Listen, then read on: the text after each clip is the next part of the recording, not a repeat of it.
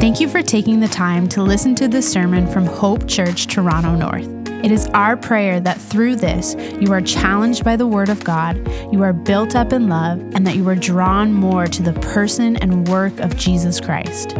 We want to remind you this is never meant to substitute God's good plan for you to be present in a local church under the care of qualified elders. If you do live in the North Toronto area and are looking for a local church, we invite you to join us at one of our Sunday morning gatherings. Our desire is that God would use this to encourage you with the hope we have in Jesus.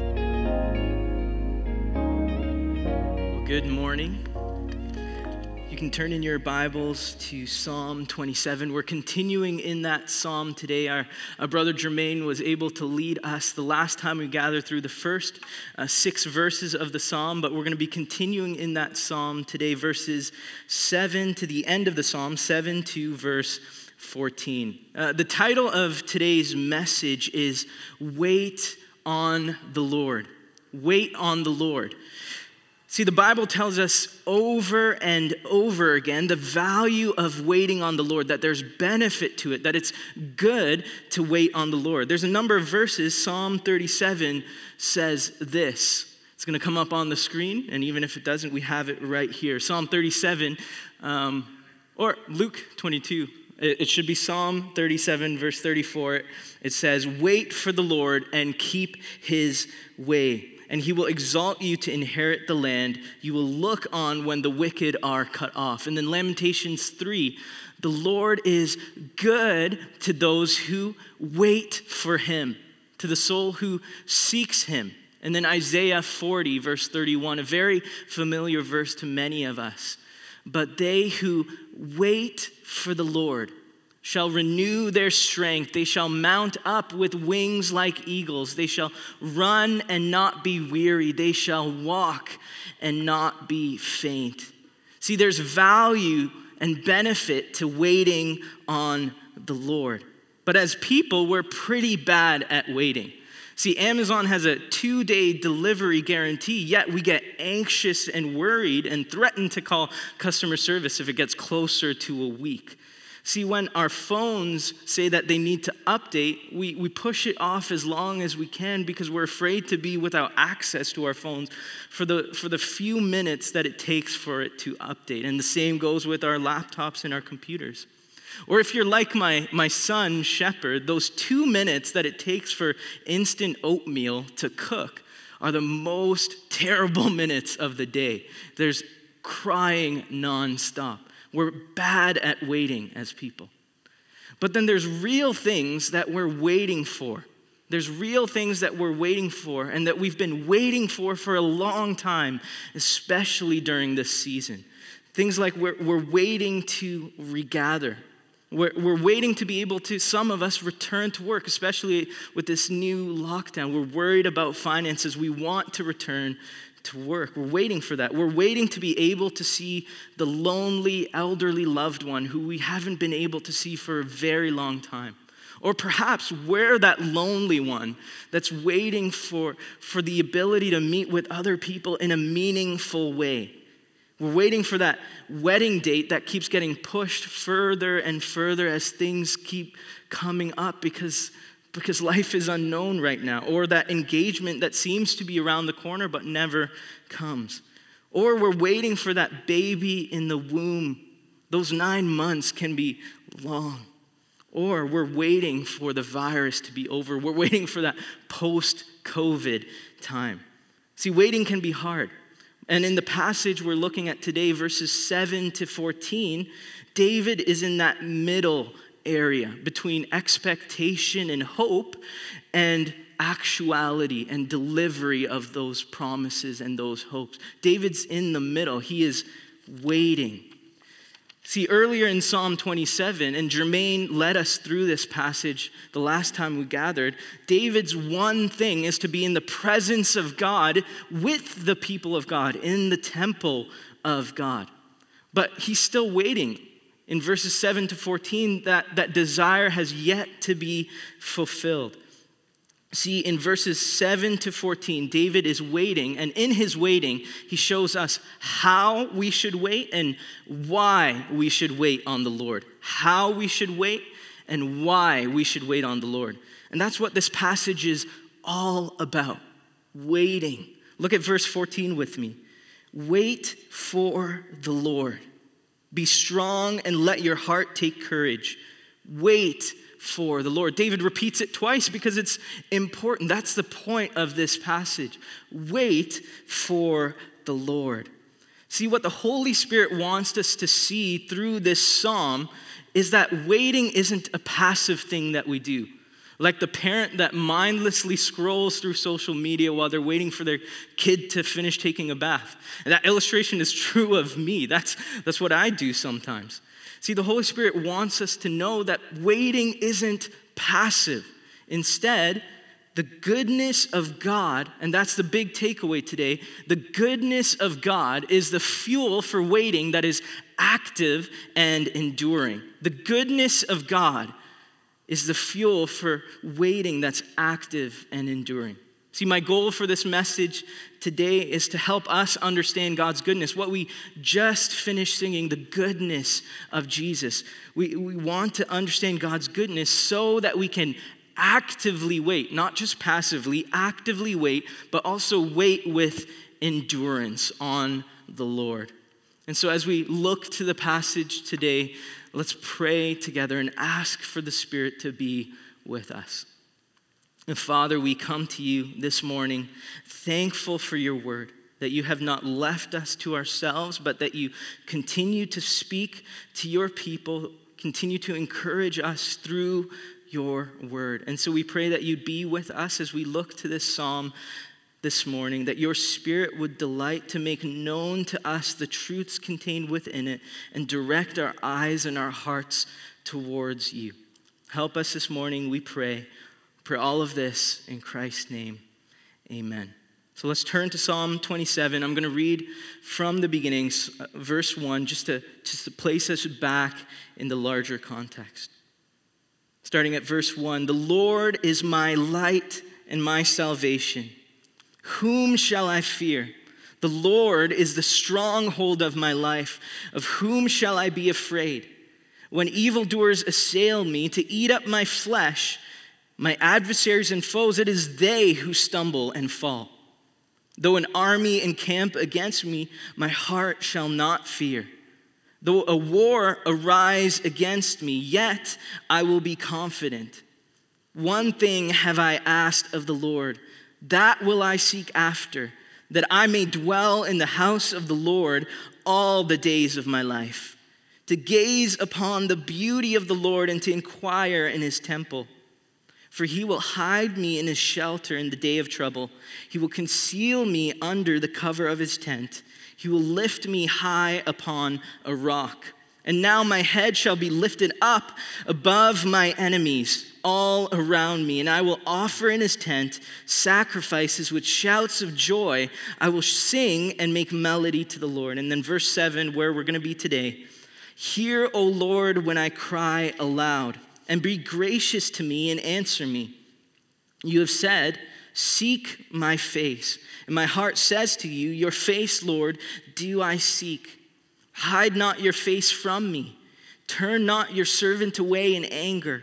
O you who have been my help, cast me not off. Forsake me not, O God of my salvation. For my father and my mother have forsaken me, but the Lord will take me in.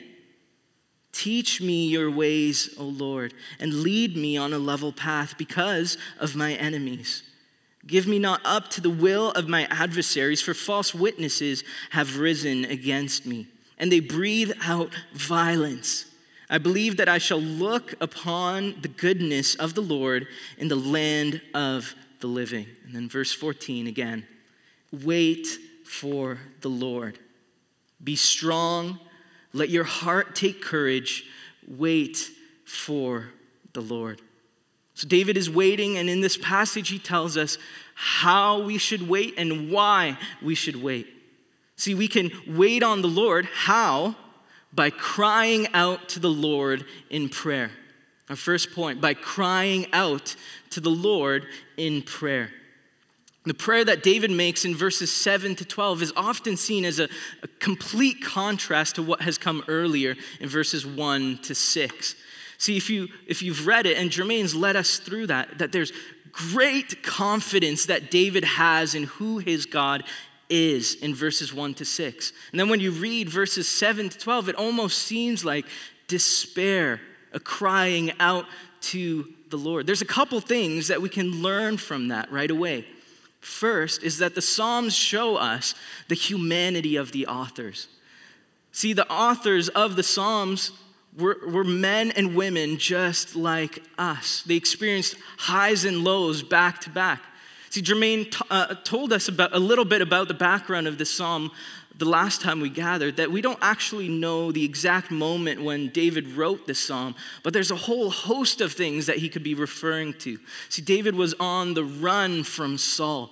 Throughout his whole life, he was fighting against the enemies of Israel, the Philistines.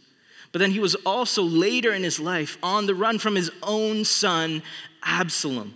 See, David could be referring to a whole host of things, but he's it, that's, that's what the psalm shows us that David faces those highs and lows just like we do. The, the psalms are honest with us. But the second thing that this shows us is that verses 7 to 14 happen after verses 1 to 6. They happen in the context of David's great confidence in the Lord.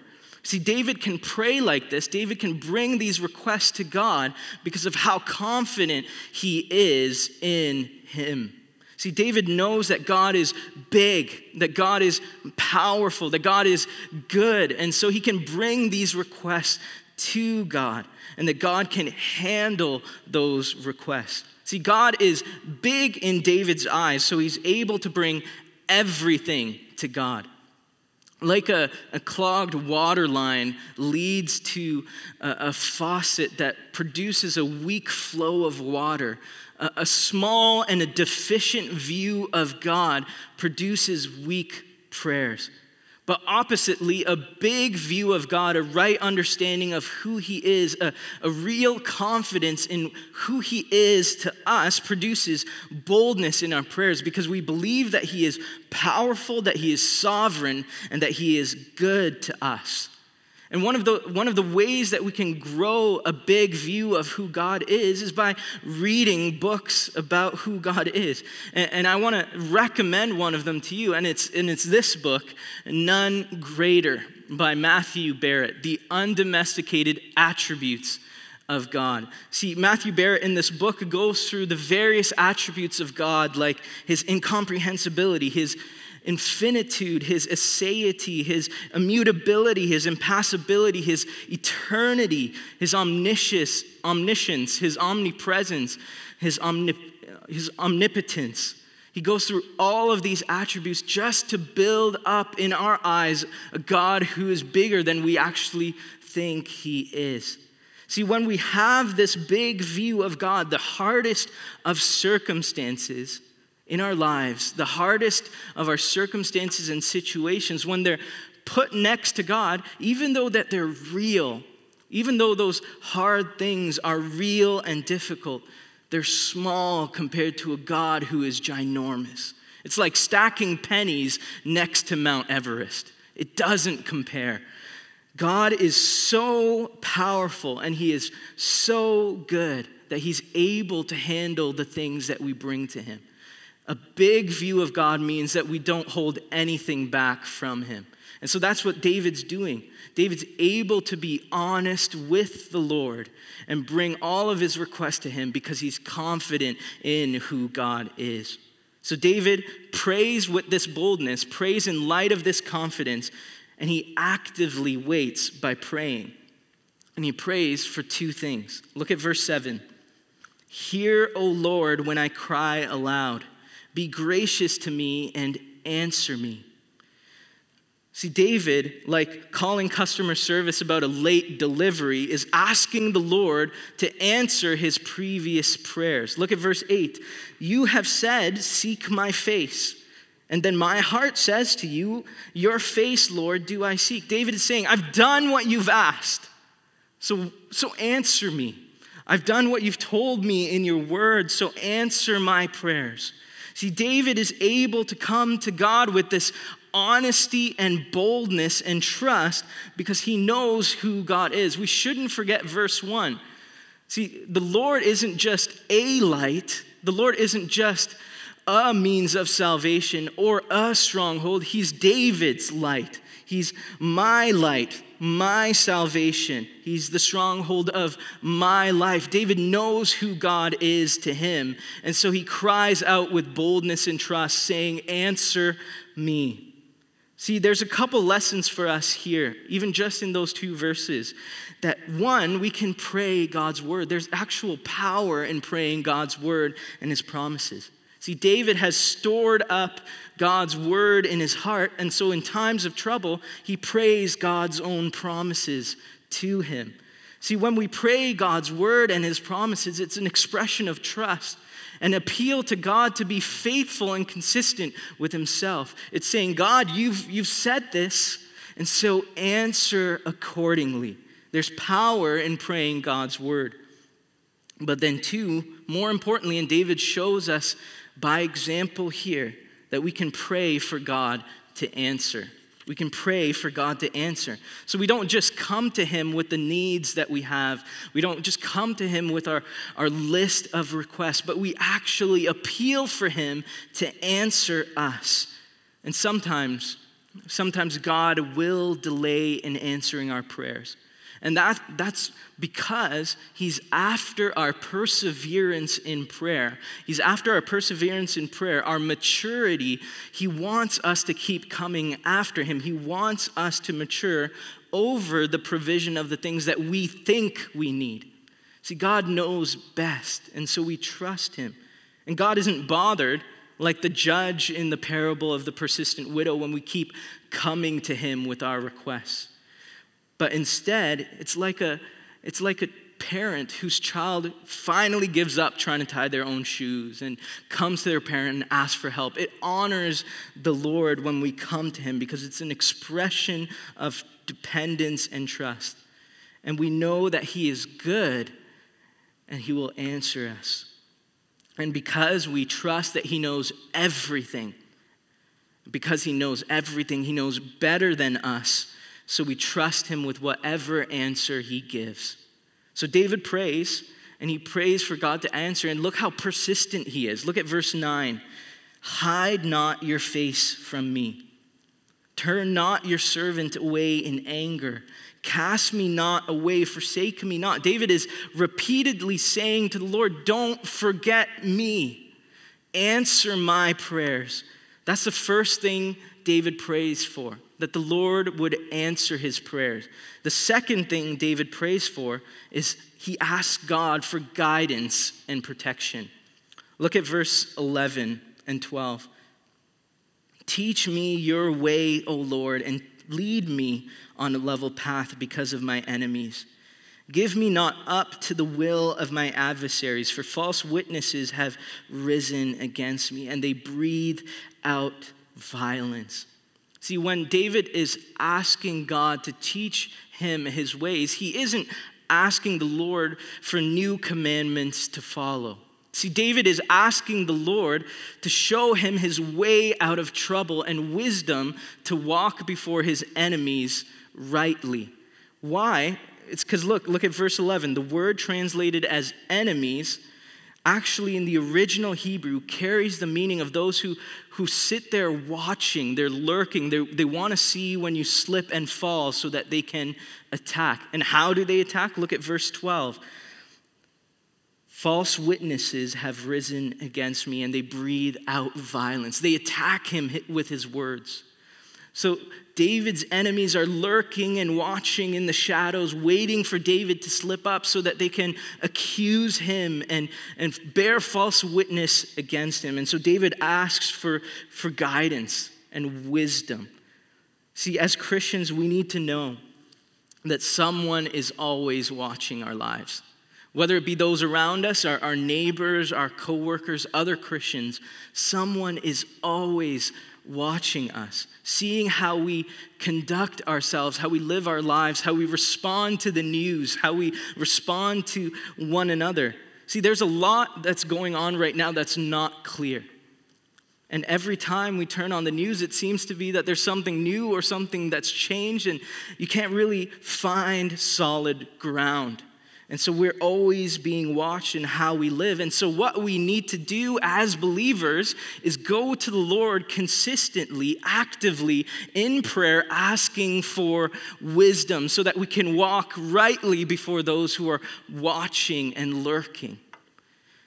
And the good news is that God, in his generosity, gives wisdom to those who ask. Look at James 1, verse 5. If any of you lacks wisdom, and that's all of us, we, we need wisdom, let him ask God, who gives generously. See, God isn't rationing out wisdom just as much as you need, He's giving it generously. And so we ask Him for wisdom to all without reproach, and it will be given to Him. We need wisdom so that we can walk rightly before those who watch in a way that is above reproach and honors the Lord.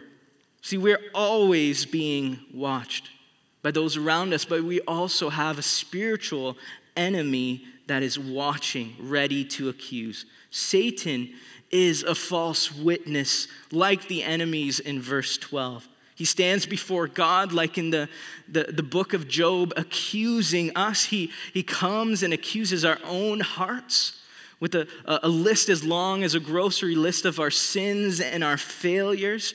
He's accusing us, bringing to remembrance all of the ways that we have failed and sinned.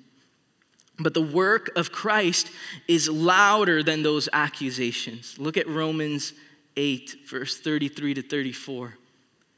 Who shall bring any charge against God's elect? And it's a rhetorical question. The answer is no one. But why? Because it is God who justifies. He's justified us, He's made us right before the law. There's no one that can bring any charge. And another question, it's a rhetorical again who is to condemn? No one. Why? Christ Jesus is the one who died. He paid the price. He died. More than that, who was raised, meaning that, that the price that he paid was enough. That's why he rose from the grave. Who was raised, who is at the right hand of God, who is indeed, who indeed is interceding for us. Jesus Christ, the Son of God, is interceding for us even now. The, the voices that tempt us to, to despair, the, the voice of accusation and condemnation find no ground because Jesus Christ intercedes for us before the Father, presenting us as blameless because of his own work. See, the hymn, Before the Throne, it's, it's one of my favorite hymns. I was reminded of it by a good friend this week. Says this, puts, puts this truth in such a beautiful way in its second verse. When Satan tempts me, to despair and tells me of the guilt within. Upward I look and see him there who made an end to all my sin. Because the sinless Savior died, my sinful soul is counted free.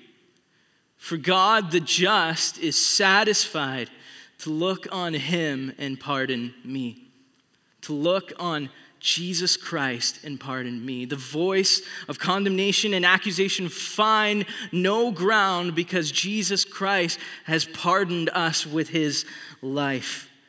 And to the unbeliever, you may look at the believer and, and see that we continue to sin and fall and ask, what's different about us? Well, the accusations that stand against us and find ground because they are true because of Jesus Christ and his work and his grace, the believer isn't condemned. Instead, because of his grace, in response to all the love we've been shown, as an act of gratitude, we, we seek to grow. And that same grace that has saved us, the same grace that, that silences the accuser, is available to all who trust and believe. The call is to repent and believe. So we actively wait How? By praying. We ask for God to answer our requests, but we also ask Him for guidance and for wisdom. That's how we wait, but we can wait on the Lord. Why? Because we know the Lord is good. Because we know that the Lord is good. Look at verse 13. I believe that I shall look upon the goodness of the Lord in the land of the living. I believe that I shall look upon the goodness of the Lord in the land of the living. David is confident that he will see and experience the goodness of God. And it's this confidence that he'll experience the goodness of God that causes him to endure in his waiting. The, the NASB translates this verse this way verse 13 I would have despaired had I, unless I had believed that I would see the goodness of the Lord in the land of the living. I would have despaired. I would have given up. There's a footnote, if you have the ESV, that also says, Oh, had I not believed that I would have seen the goodness of God in the land of the living. David says that the goodness of God is what causes him to endure. And that's, that was our big takeaway. The goodness of God is the fuel for waiting that is active and enduring. But the question we need to ask is what is goodness? What is goodness? Kevin DeYoung defines it this way Divine goodness is the overflowing bounty of God by which he who receives nothing and lacks nothing communicates blessing to his creation and to his creature. So God needs nothing and requires nothing. It's the same thing that Paul says in, in Romans. Who, who can counsel him and or who has given him a gift that he might be repaid? God needs nothing and receives nothing, but he gives all as blessing to his creation.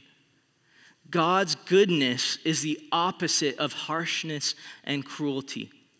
To experience divine goodness is to enjoy the sweetness, friendliness, benevolence, and generosity of God.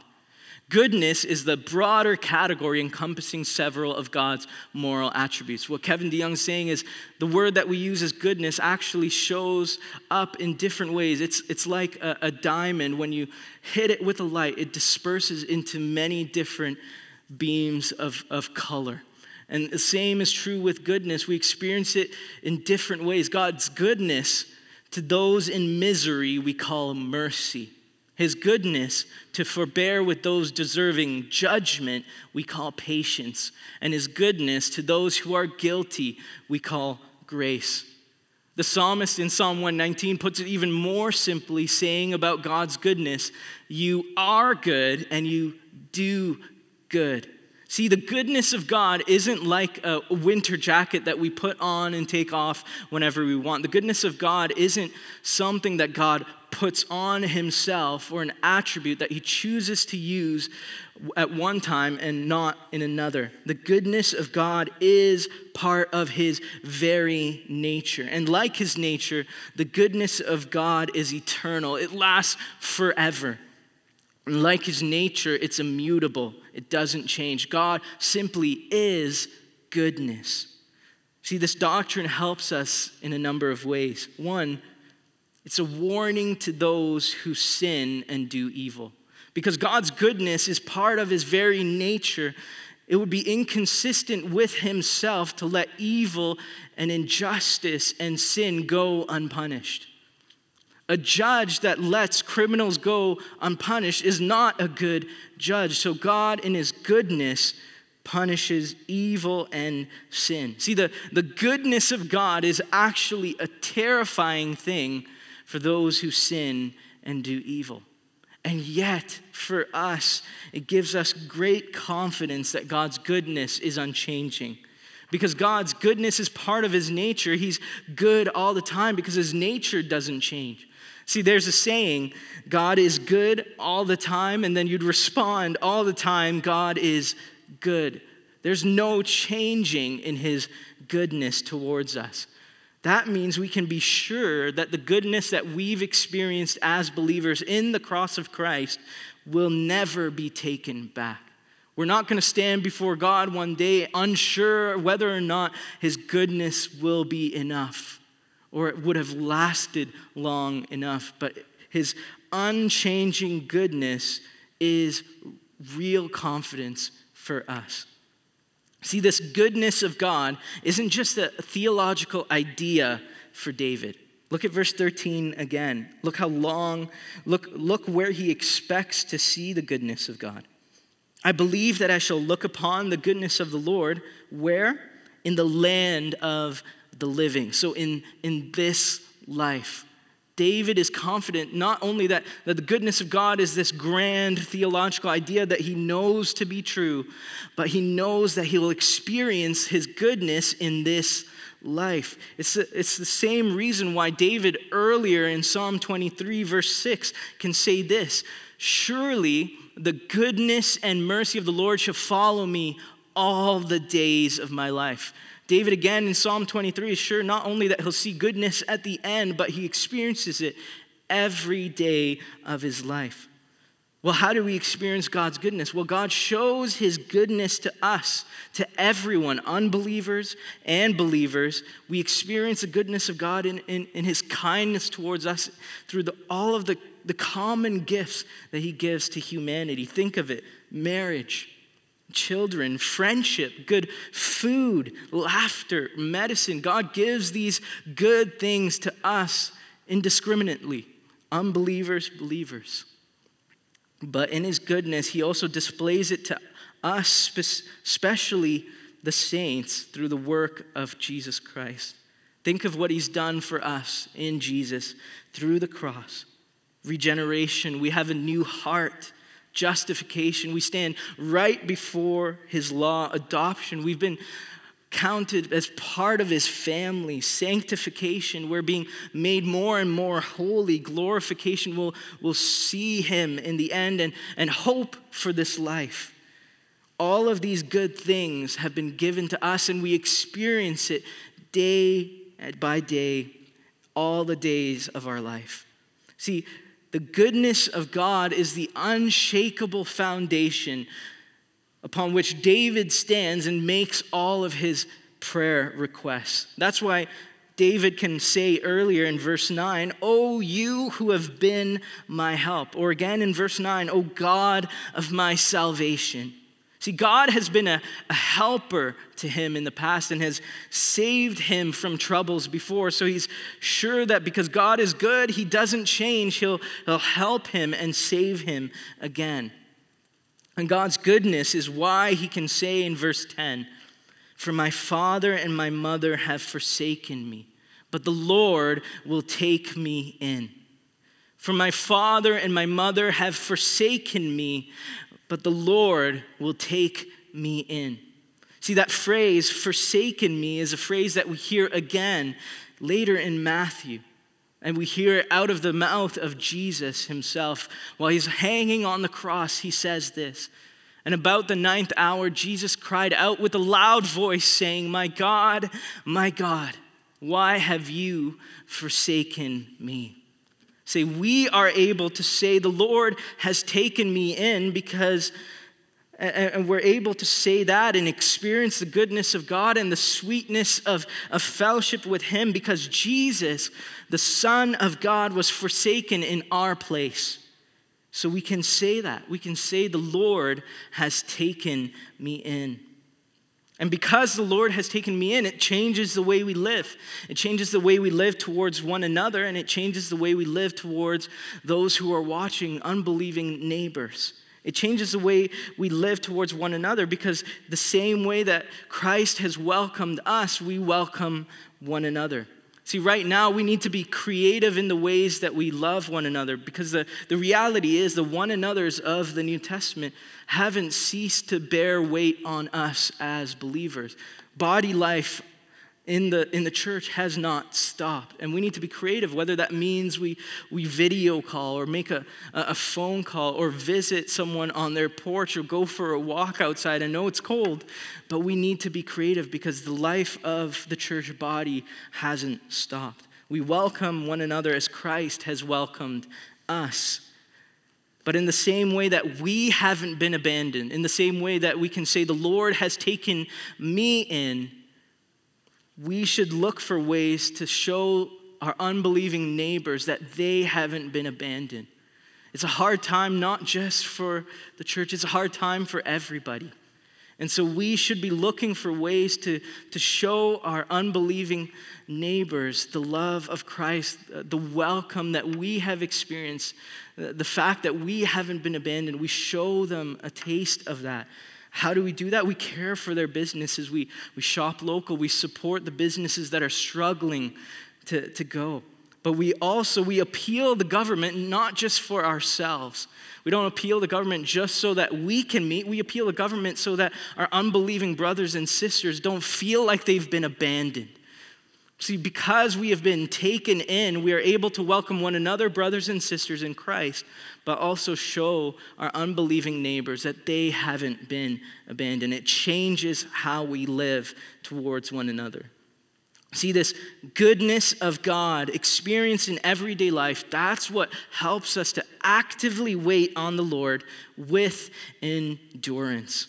See, David is waiting. He's waiting for the temple. He's waiting to be able to go in and, and worship the Lord with God's people. That's the one thing he is waiting for. But as he's waiting, he's not passive. He's not twiddling his thumbs, just sitting there, but he's actively waiting by praying. And, and as he prays, he endures in his waiting because he's confident that God will be good to him. That as he makes those prayers, that they, they don't land on deaf ears, but that God hears them and will answer them in his timing. But that desire that David has to be in the temple, in fact, isn't fulfilled in his lifetime. If you read the history of Israel, in fact, the temple that David longs for isn't built even until his son Solomon builds it after his death. See, the temple that David waits for, that Solomon builds, would eventually go on to be destroyed. But, the but in the ultimate display of God's goodness, Jesus comes. The good news in flesh. God tabernacles amongst us. God with us. And that's what we celebrated just a few weeks ago. And those who trust in the work of Christ are filled with the Holy Spirit, sealed with the Holy Spirit, becoming, as a community of believers, the temple of God. See, we, we started off saying we, we're all waiting for something. But the ultimate thing that we are waiting for is the return of Jesus Christ, who is coming to, to make all things right, to, to gather his people and to consummate his kingdom. Titus chapter 2 says it this way For the grace of God has appeared. And remember, the grace of God, that's the language we use for the goodness of God that's given to those who are guilty. So the grace of God, or his goodness towards the guilty, has appeared bringing salvation for all people, training us to renounce ungodliness and worldly passions and to live self controlled, upright, and godly lives in the present age. So the goodness of God changes how we live now, but it also helps us wait, right? It helps us to live godly lives in the present age, but also it helps us waiting for our blessed hope the appearing of the glory of our great God and Savior, Jesus Christ. See, the goodness of God helps us to live rightly now, but also to wait for his return.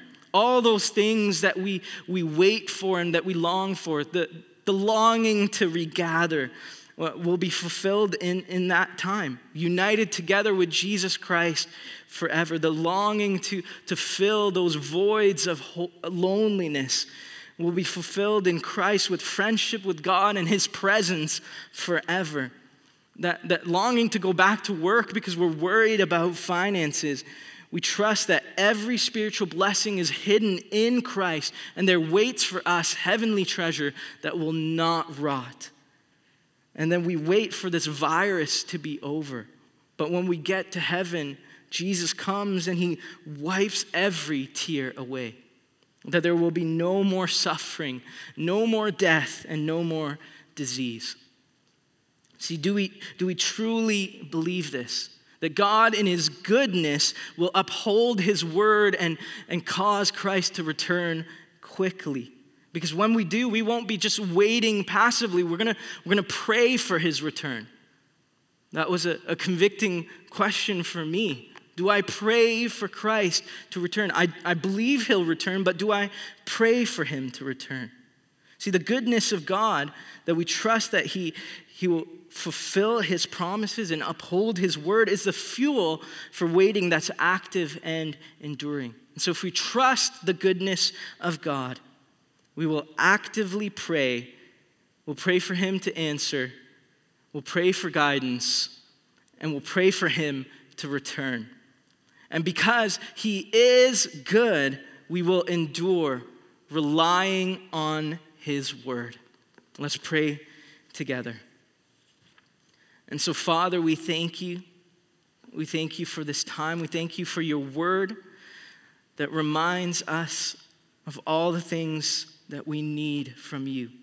Your word reminds us of the call to wait upon you actively on your actively in prayer. It calls us to, to wait with endurance because of your goodness. And so we pray that as we, we've heard your word, that you would cause your spirit to, to, to plant these truths deep in our hearts and bear fruit in our lives. We don't want to simply believe things about you, but we want to wait on you actively through prayer. So, even as we're praying right now, would you cause these truths to, to take deep root? Help us to truly believe them. Answer our prayers. Give us wisdom in the way we walk. Help us to trust your goodness.